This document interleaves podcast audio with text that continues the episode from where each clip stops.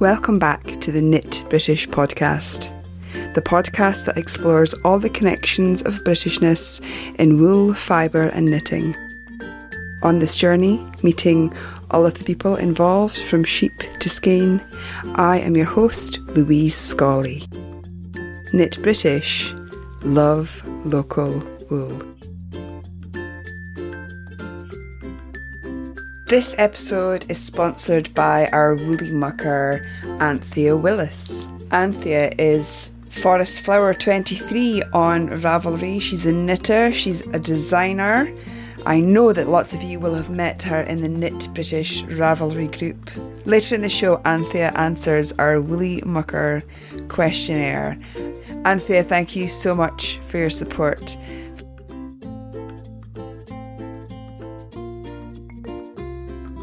Hello and welcome back. It's lovely to have you around. Grab a, a whip and grab a cuppa. We've got a lot to get through today. We are going to meet our Wooly Mucker, Anthea Willis, and we're going to talk a little bit about wool exploration too. First up, Knitworthy. Thank you so much for your feedback on episode ninety-five, particularly uh, on the knitworthiness. Wanted to mention it last episode, but we had so much to go through last episode that I thought I would save it. Lots of great discussion on knitworthiness exceeding knitted hats for bottles, and lots of great discussion online, and also great to hear from lots of you who are making and sending knitted items to those who really need them, either locally to you, nationally, or actually globally too.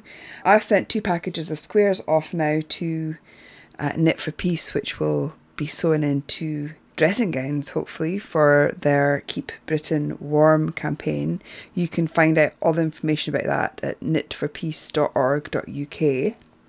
I should, at this point, give a shout out to the Queen of Pearls, because next Saturday in Glasgow, Zoe is hosting her annual Warm and Working Day, and it's a day for raising money for the Big Issue, and you can also donate knitwear, so hats, gloves, scarves and cowls, and they will be given to Big Issue vendors. And I'm not sure if this is something that all Big Issue distribution offices accept, but it's actually worth asking because there are lots of offices for the Big Issue around the country, um, and lots of distribution centres. So it's worth asking your, uh, you if you're local to one if they accept knitwear for vendors, because that's a really that's a really knitworthy cause, isn't it? So if you're in Glasgow, or if you can get to Glasgow on uh, next Saturday, Uh, at Queen of Pearls, ninety-one Salt Market. There will also be Ginger Twist Studio, Fluff, Woolen Flower and Stitchy Birdie will be there. And there will be mulled apple juice and mince pies, all for a small donation. So if you can't get there, do pop along. I've been a couple of times. It's wonderful. It's a really nice day. It's a lot of fun and a lot of Christmas shopping you can get done, if only for yourself, if for nobody else. It's been really great to hear about the way you guys are knitting, making and donating for charity, and it's really inspiring. So thank you very much for sharing those um, with us in the Knit British Ravelry group and on social media. It's fantastic.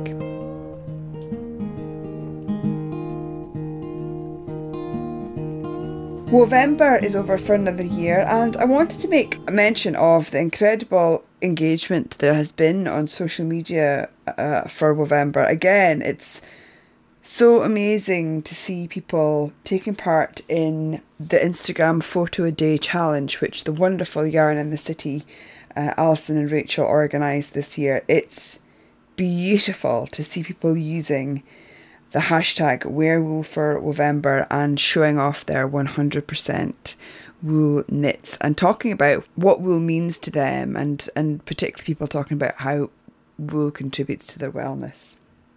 Wovember was started in twenty eleven by Kate Davies and Felix Ford, and then later Tom Van Danen, and then much later I joined the team. And for the last, oh, three years, four years... been Felix and I, and we promote wool uh, and the people involved with wool um, throughout the month of November. If you have never heard of Wovember, Or even if you have, I'll, I'm just going to read out um, our about page, because it's good to remind ourselves why there is a Wovember and what, what, why Felix and I do it. So, about us. What is Wovember? The idea is to show our collective appreciation of wool by wearing as much of this fabulous fibre as possible and celebrating wool and its unique qualities in stories and pictures throughout the month of November. We hope that through our enthusiasm and creativity, we can raise awareness of what makes wool different and jointly create a force for wool appreciation strong enough to effect changes in how garments and textiles are described and marketed. The unique properties of wool, warmth, wicking, durability, mean that it's a fibre particularly suitable for winter garments. Precisely because of these properties, the terms wool, woolly and woolen carry a cachet that the fashion industry, particularly in recent cost-cutting years, has been all too ready to exploit. By describing fabrics and garments as wool that contain little or no wool at all, the fashion industry has increased consumer ignorance, profiting from the prestige of wool while actually damaging wool and the livelihoods of those who raise, produce and process it. By reconnecting the words woolly, woolen and wool with the noble animals from which that peerless fibre comes, it is hoped that we will be able to end the widespread abuse of these terms in the fashion industry and their misapplication to garments which bear no connection to actual sheep. The word wool refers to fibre, yarn or fabric derived from the fleece of the sheep. It does not refer to the fleece of other animals, nor fibres derived from petrochemicals or plants. The cash value of wool is evident throughout its frequent use in product and garment descriptions in which the word wool is used to conjure up an idyllic idea of the country, green fields, sheep and garments whose principal qualities are warmth and cosiness. However, to use the term wool to describe products which bear no substantial relationship with either this landscape or these animals is a misleading appropriation of those pleasant associations. Why should it be okay to use the term wool when the hard work that goes into producing wool hasn't been done? We recognise that the value of other cachet terms such as champagne, which we expect to only refer to a wine made from grapes grown in the Champagne region of France, or chocolate, which we expect to contain at least some quantity of material found in actual cocoa beans. So how is it that the term wool can be used so willy-nilly, as a general descriptor of anything vaguely warm and fuzzy? Wool is grown over time, through the husbandry, patience and wisdom of farmers and shepherds. Land, diet and a knowledge of different breeds play an important role in the quality and texture of real wool. A detailed knowledge of twist, fibre lengths and spinning process must also be employed in order to manufacture good quality yarns for knitting and weaving. By allowing the word wool to be applied indiscriminately to anything soft, the specific skills, craft and labour associated with wool and its production becomes devalued. Wovember is about recognising that wool is a premium textile which comes from actual sheep, and that as such the terms wool, woolly and woolen should only be applied to real wool and not, for instance, to polyester or viscose. Wovember is about celebrating the important heritage and contemporary value of wool through our one hundred percent wool stories, blog posts, pictures, textiles and garments. Wovember is about educating and informing the wider public on the wondrous qualities of wool. Wovember is about creatively pushing the idea that the word wool should refer to sheep's wool only. Wovember is about reconnecting the idea of wool to the animals and the people involved in its creation, and campaigning for a clarification of trading standards to prevent further misuse of the term wool. And that's essentially what Wovember is about. And for those of you who follow the blog uh, every year and uh, take part in online discussions and things, it's absolutely wonderful. That's what we, we want. We again, we're creatively pushing that we promote wool and that people know that wool comes from sheep and that this needs to be celebrated. And we cannot put up with misuse of the term wool. I will say Um, I am a bit disappointed in how some people have been using the term wool on social media this year to mean silk, acrylic, mohair, alpaca, yak, all being called wool uh, and related to Wovember. And it's it's not just once a year that we need to change our thinking about wool is fantastic. There's so many people are, have been engaged with what we're doing, but for some people, it, the understanding is not there. And we have a fantastic blog and an archive at wovember dot com for anyone who's who's not sure, but the about page there is a fantastic way of knowing exactly what we talk about when we talk about promoting wool and what wool means. Alpaca and goat fibre and hair make terrific yarns. I don't get me wrong, have them in my stash, love them. You add sheep wool to those blends of fibres and mm, yummy, wonderful. But there is a difference between yarn and wool. All wool is yarn, but not all yarn is wool. A yarn is a spun thread, that's the definition, for knitting, weaving and crochet. But it doesn't necessarily mean that it's wool. And I feel that the wool shops, and I use quotation marks there, uh, of our past, which only really sold acrylic and baby wool, which had no wool in it and no babies in it either. I think this is par- partially po- possibly to blame for our general misuse of the term wool when it comes to talking about a yarn. But we get annoyed when we see something called wool, say a sweater in a store, and then we discover there's little or no actual wool content. Terms like wool rich or wool blend are a bit more acceptable. But for me, it's really not acceptable to call something wool, knitted fabric or yarn, if it's not actually wool in the content. Again, with the past of wool shops and things, we can see where the misunderstanding might have come from, but we can definitely try to correct that and change how we use the term when it comes to yarn and be a bit more mm, con- conscientious, because it's evident each November that more and more people engage with wool and what we're trying to do. But, you know, again, how deep is that engagement when we call acrylic wool and tag Wovember? It's, it's a bit of a shame.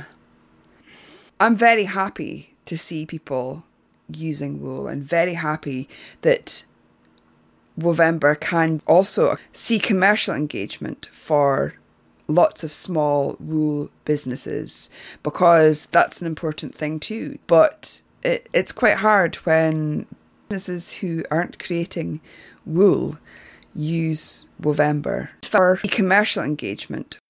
So it's a bit of a double-edged sword really, but I have to say this year more than ever there has been a little bit more of the waving acrylic finished objects and tagging it Wovember and tagging it wool. And I really, really would like everyone to sort of reevaluate the terms that you use for what you knit with. As I say, all sheep's wool can become yarn, but not all yarn can be called wool. Let snow be clouds chase everyone from a place. Come on with the rain of a smile. Anyway, we know what wool is, so let's get exploring. Oh my word, you guys, your wool exploration enthusiasm is awesome. Oh my goodness. Thank you times a million to those of you who've been in touch and tweeted and shared around the hashtag wool exploration and told your friends about it. It's wonderful. I posted about North Ronaldsay uh, and our wool exploration into that breed uh, after the last episode, and I know lots of you are already cracking on with your swatches. Miss Ramsay Baggins, she's she's leading the way, by the way. If you follow Pip, who is Ramsay Baggins on social media, she's she's doing it. The force is strong with that one. I think she's done all of her swatches for the first quarter. So I, I tarted up the swatch guidelines a little bit. These are the guidelines that we used for the breed swatch along. And um, they're linked in that post for the North Ronaldsay, and they're also linked in the Wool Exploration North Ronaldsay Ravelry thread, and I'll pop them in the show notes for this episode too.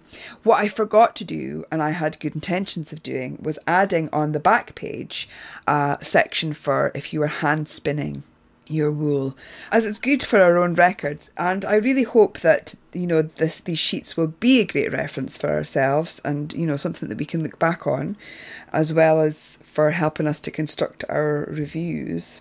So if you are hand spinning, do obviously use the white space on the back of that page to talk about the spinning process. It would be really wonderful to know what how you spun it and how you found it um Uh, to spin.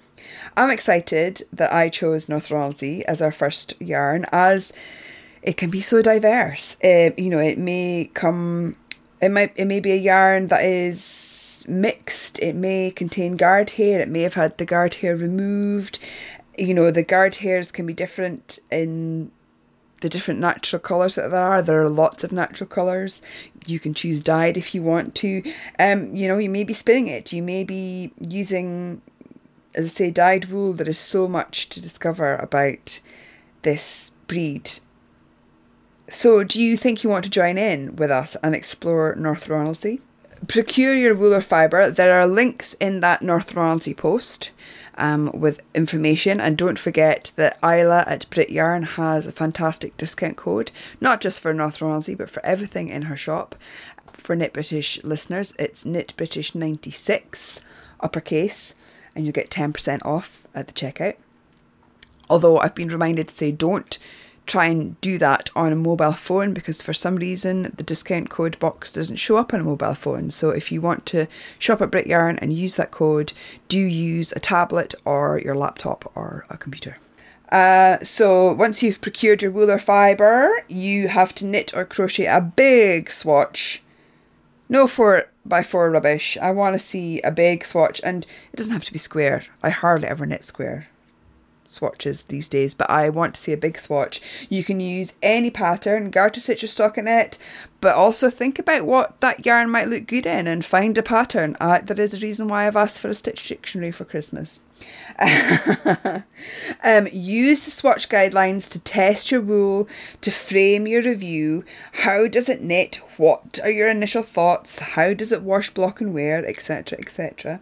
Transfer those notes to your Ravelry project page for the swatch, um, put up lots of pictures, and keep chatting in the thread about your exploration, and post in there once you've reviewed. Now, the deadline for reviews is the twenty-eighth of December. There would be a deadline for all of our um, breed reviews in the Wool Exploration in twenty eighteen, because I need time to collate the information before it's recorded and put on the show. I spun with my North Ronaldsay, and I was a bit trepidatious for a few reasons, because, well, my Bliss could do with a new drive band. It's a little slack, and I wasn't really sure what the best way to go about spinning it was. But thanks to Elaine the Hill, she pointed me in the direction of the Tour of British Fleece threads on uh, Ravelry, and there's one on North Ronaldsay, and it seems like there's lots of great ways to spin it. And so I spun from the fold, and guess what? No sneezing or itching, like I told you about last time when I knit with the knit with the North Ronaldsay before. So I'm very pleased that I'm not allergic to it. I de-applied it, and once I give it a wash, I'll take some pictures for the show notes.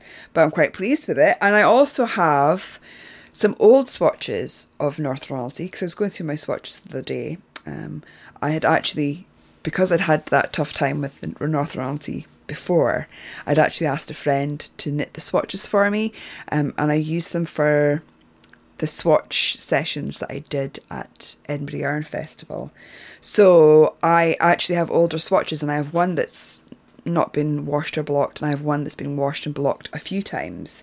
So this is also a really good opportunity. If you explored North Ronaldsay and the breed swatch along a couple of years ago, it would be really great if you wanted to wash, block and wear that again, and revisit the older swatch, and add to, you know, add to your review, like add to, uh, you know, update your project uh, notes with, with how it wash, blocks and wears, and post in our new thread about it. It would be fantastic to know um, a little bit more about your further exploration if you took part in the Breed Swatch Along.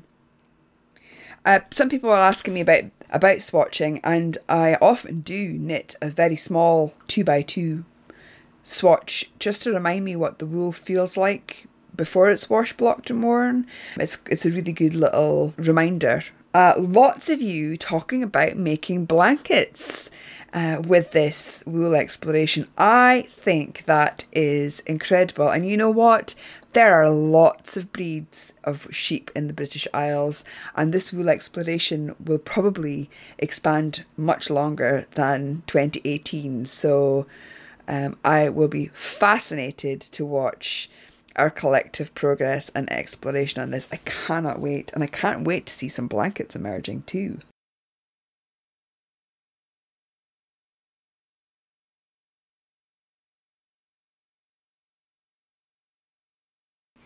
It's time to meet our Wooly Mucker, Anthea Willis.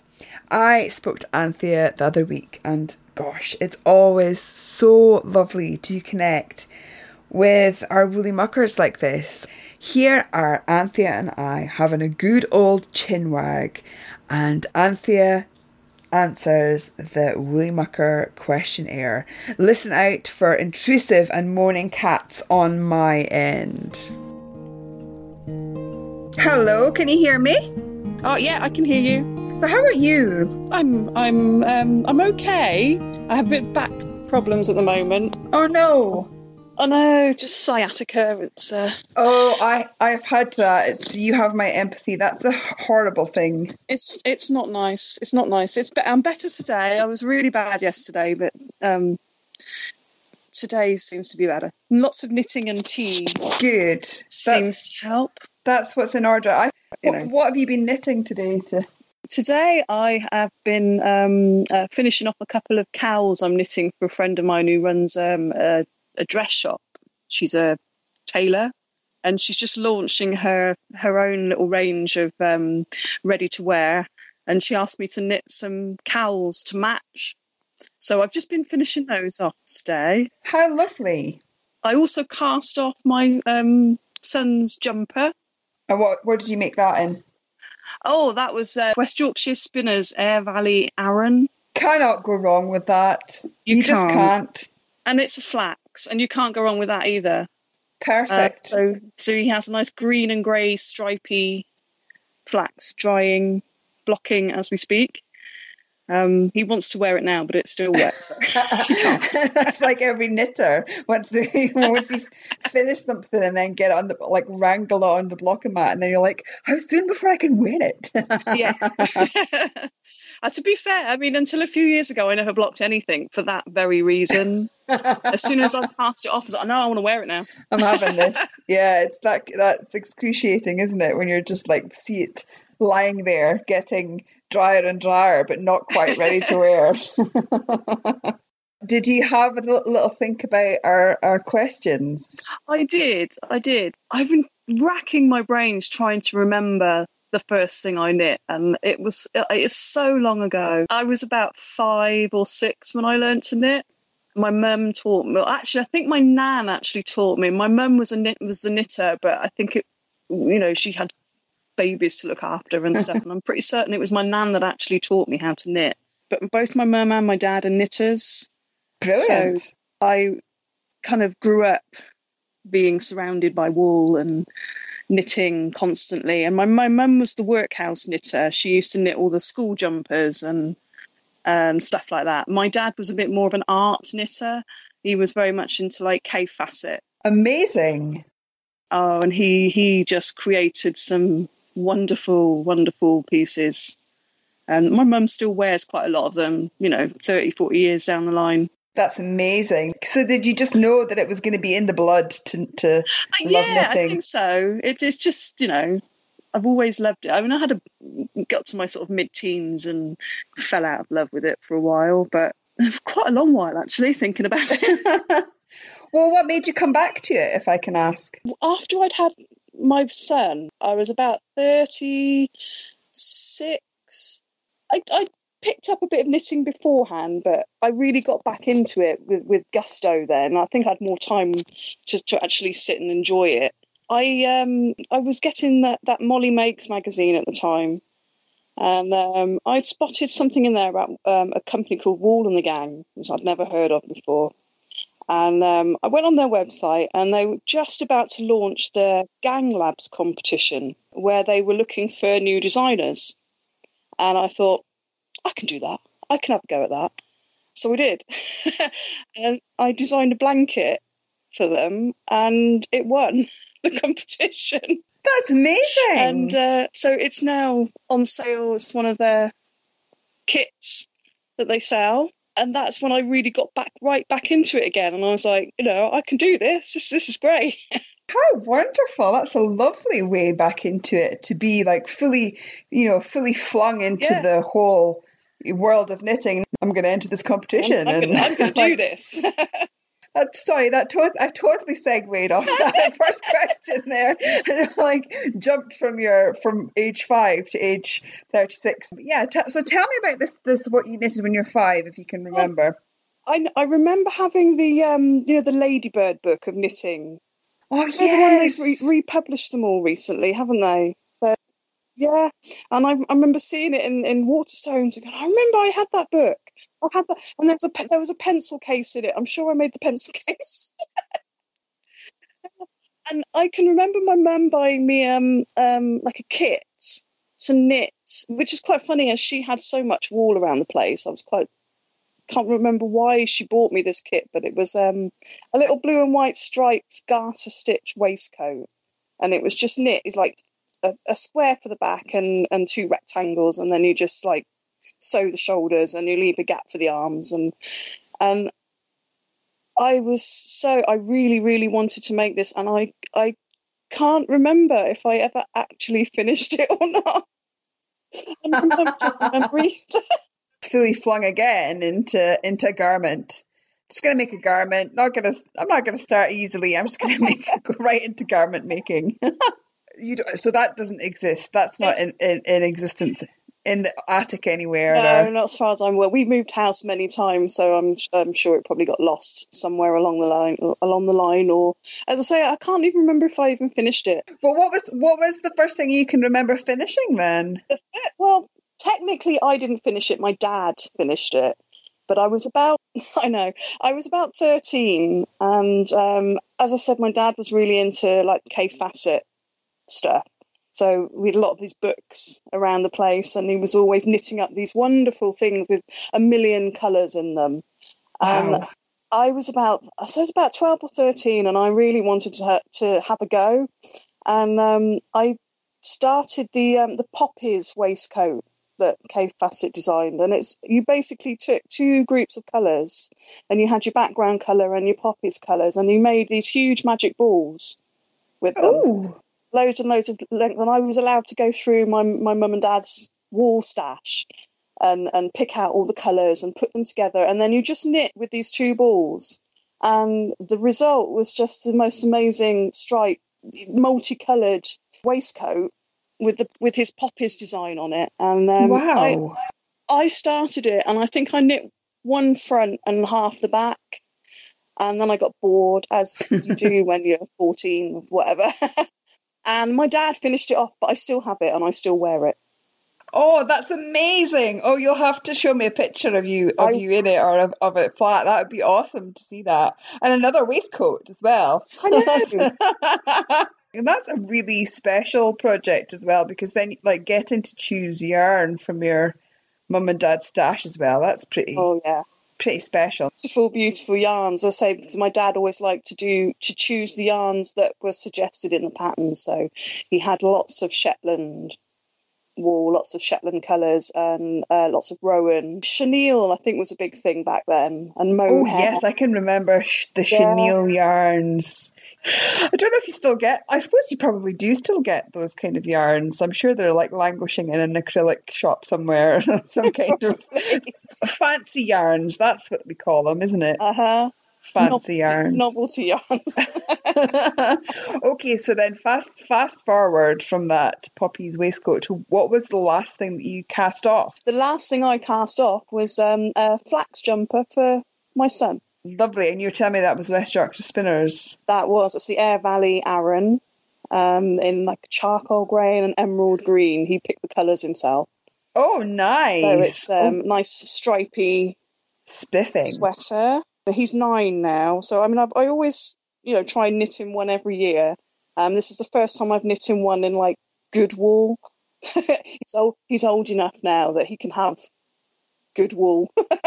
Yeah, quite right. And and West Yorkshire Spinners, it's it's such a favourite of so many knitters because it's knits up fantastically, yeah. And you can fling it in the washing machine. And it... I'm looking forward to seeing how well it wears. I've knit it, um, knit him uh, an adult size extra uh, extra small.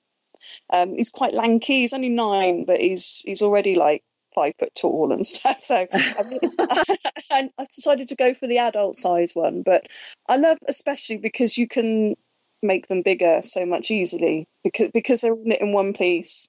So if the sleeves get a bit short, I can just unravel and add a few more inches. And as long as he doesn't fill out in the chest too much, it should last him for a few years. So, okay then. So this is my favourite question. I love this because you get so, such a lot of uh, of different replies. So if, if there is one yarn and one pattern that you don't necessarily need to use together, but you feel that must people must know about it, it's your your desert island picks, what would they be? I thought really long and hard about this one. Um, I've actually got two yarns. And one of them is the um, Jamesons of Shetland Spindrift. Oh, that's been such a popular choice with the muckers. I absolutely adore that yarn. I just love the way it feels. I love the way it knits up and the colours. They're just, just so many beautiful, beautiful colours. Yeah. Um, also, again, it's one of the yarns that my dad used a lot in his colour work when he did all the Kaffe Fassett stuff. Um, he used a lot of the Shetland wool, and I think it kind of has that special kind of feel for me. It, it's just a bit of a nostalgia as well about it. There's so a connection I, as well. A connection, yeah. yeah. I, I love using it. I really do. Um, the other yarn um, is the Knitting Goddess's Brit Sock. Oh, yes. I absolutely adore that wool because um, I'm not a big sock knitter. I've I've knit about half a dozen pairs of socks. Um, a couple of them got severely shrunk when they got put in the washing machine by mistake, and it kind of put me off a bit.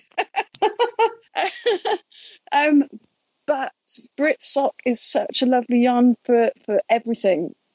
I mean, it knits up so beautifully, and as long as you don't put it in the washing machine with your other stuff. It is incredible. Like, Brit Sock was the sock yarn that made me knit socks. Yeah. It was the combination of the right right vanilla, vanilla sock pattern and the right amazing sock yarn. It was like an eye-opener. It was so fantastic. And I have made other things in Brit Sock, but it's it's an amazing sock yarn. And it's, you know, all of those fantastic fibres. It's cleverly put together yarn. And, and it, it's just so beautifully soft. It doesn't feel like a another sock yarn. It it, it feels, it's just so woolly. It's so woolly and soft and warm and lovely. And the colours that she does are incredible.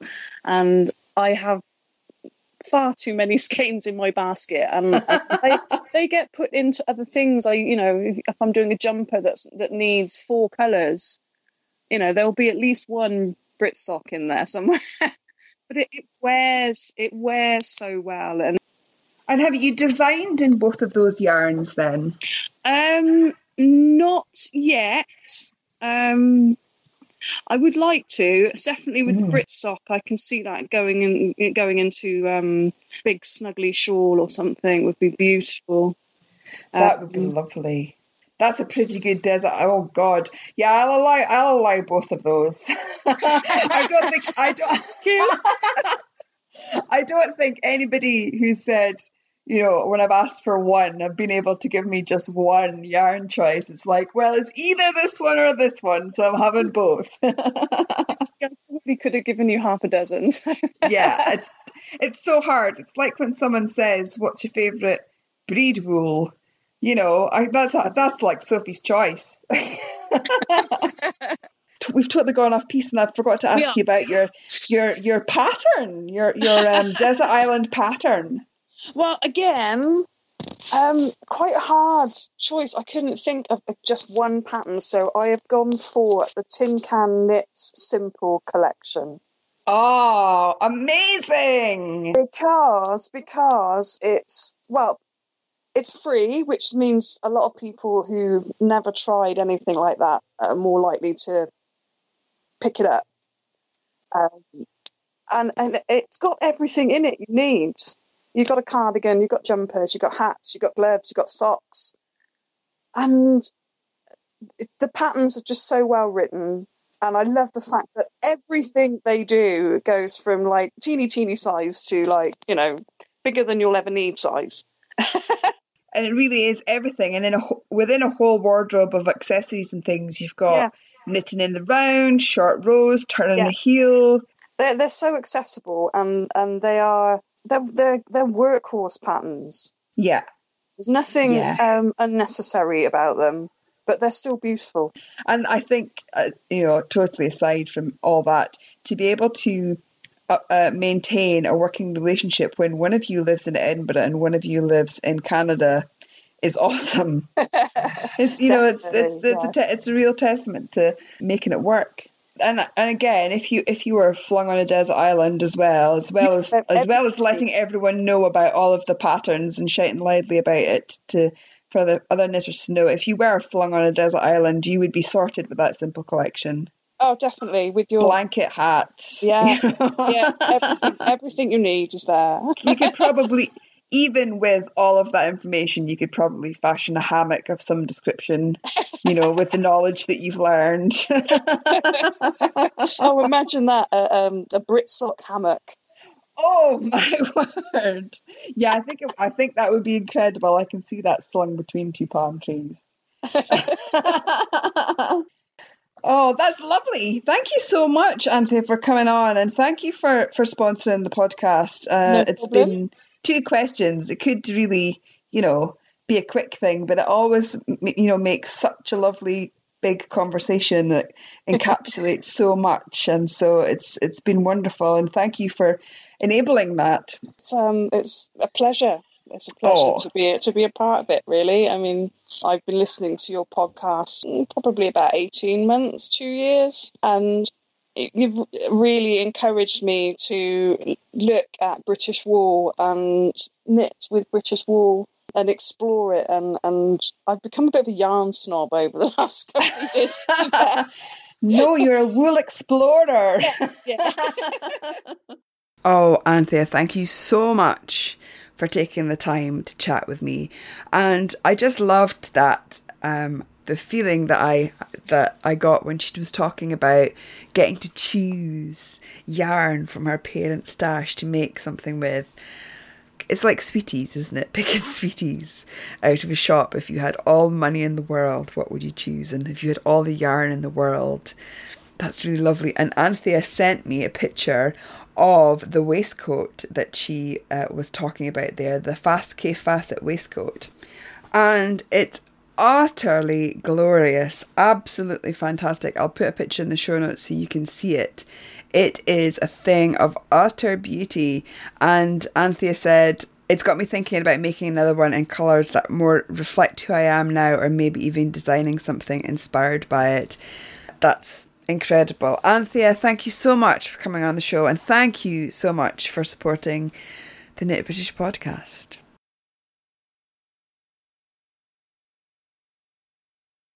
We are getting very close to the one hundred episodes. The one hundredth episode will be going out, I think, on the twelfth of January. And there's going to be a little knit chat, eat, drink day in Edinburgh. And unfortunately, the places are, are all assigned for that now. Um, you might remember I had a a little form that you could fill in your interest if you could come, and now I have booked a venue, and there will be lots of fun things happening. I'm really really really really really really silly excited. Our one hundred episode jumper bunting has been coming in all over, from all over uh, the world, and I'm oh, it's it's fantastic. So for anyone who doesn't know, we've been knitting little jumpers. There's a link in the show notes, and there's also a one hundred episode bunting thread, chat, uh, chat thread in the Knit British group where the, the pattern is also there.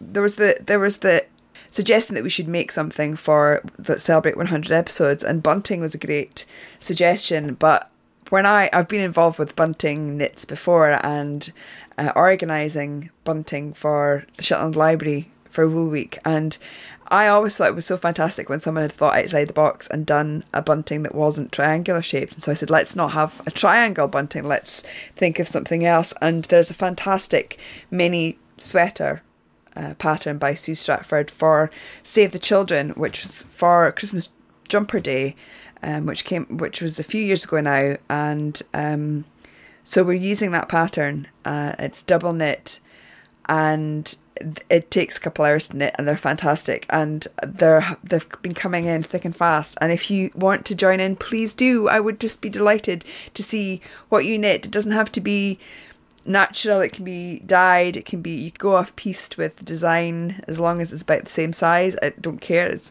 wonderful. So go over to the Knit British Ravelry group and join the bunting chat, and we will Um, see how many we've got at the one hundred episodes, get, see about stringing them up, and then hopefully we'll also have them in the podcast lounge at Edinburgh Yarn Festival in March. It'll be wonderful. Talking of podcast lounge, you might, if you if you subscribe to the Blacker Yarns newsletter, you might have read that we are having another podcast. We did this last year. It was for anybody who was either coming to Edinburgh Yarn Festival or wanted to feel part of Edinburgh Yarn Festival, even though they couldn't be there. And we had a call where you could knit anything you wanted, but it must be in Blacker yarns. And it was so popular in the run up to Edinburgh Yarn Festival last year. It was a real, it was a real fantastic way of joining together people, and you know, we knitted our time towards Edinburgh Yarn Festival together, and it was lovely. So more information on that on the next podcast, but I want you to start thinking about what you'll make and which Blacker yarns you're going to use.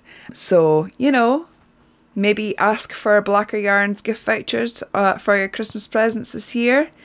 You know, something something like that would be would be a good um, motivator for joining in, wouldn't it? So that's everything for this episode. I hope you're all well. I hope you're all hale and hearty and woolly and warm.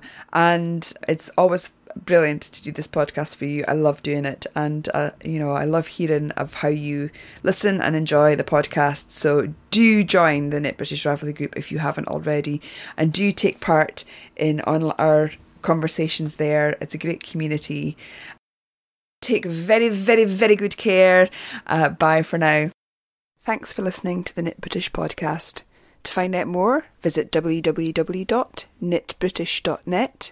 You can email me, Louise, at knit british dot net. I'm on Twitter and Instagram as at knit underscore British, and I'm on Ravelry as Lyra. Take care of that throat. You're a big singing star now, remember? This California dew is just a little heavier than usual tonight. Really? From where I stand, the sun is shining all over the place.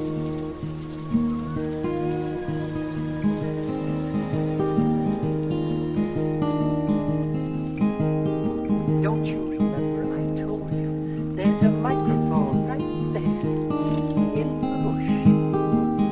You have to talk into it. Now you talk towards it. The sound goes through the cable to the box. A man records it on a big record in wax. But you have to talk into the mic first. I'm singing in the rain. Just sing.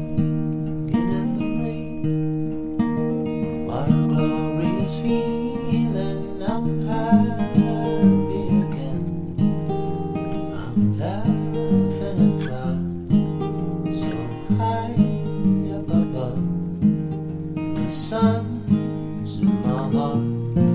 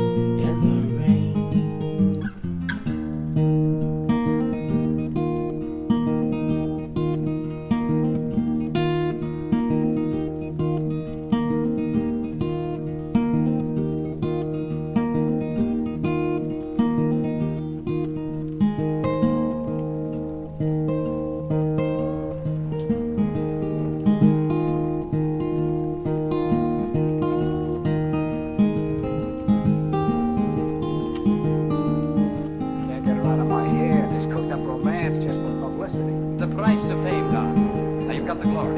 You're gonna take little heartaches to go with it. Now look at me. I got no glory. I got no fame. I got no big mansions. I got no money. But I've got. What have I got? I don't know. What have you got? I gotta get out of here.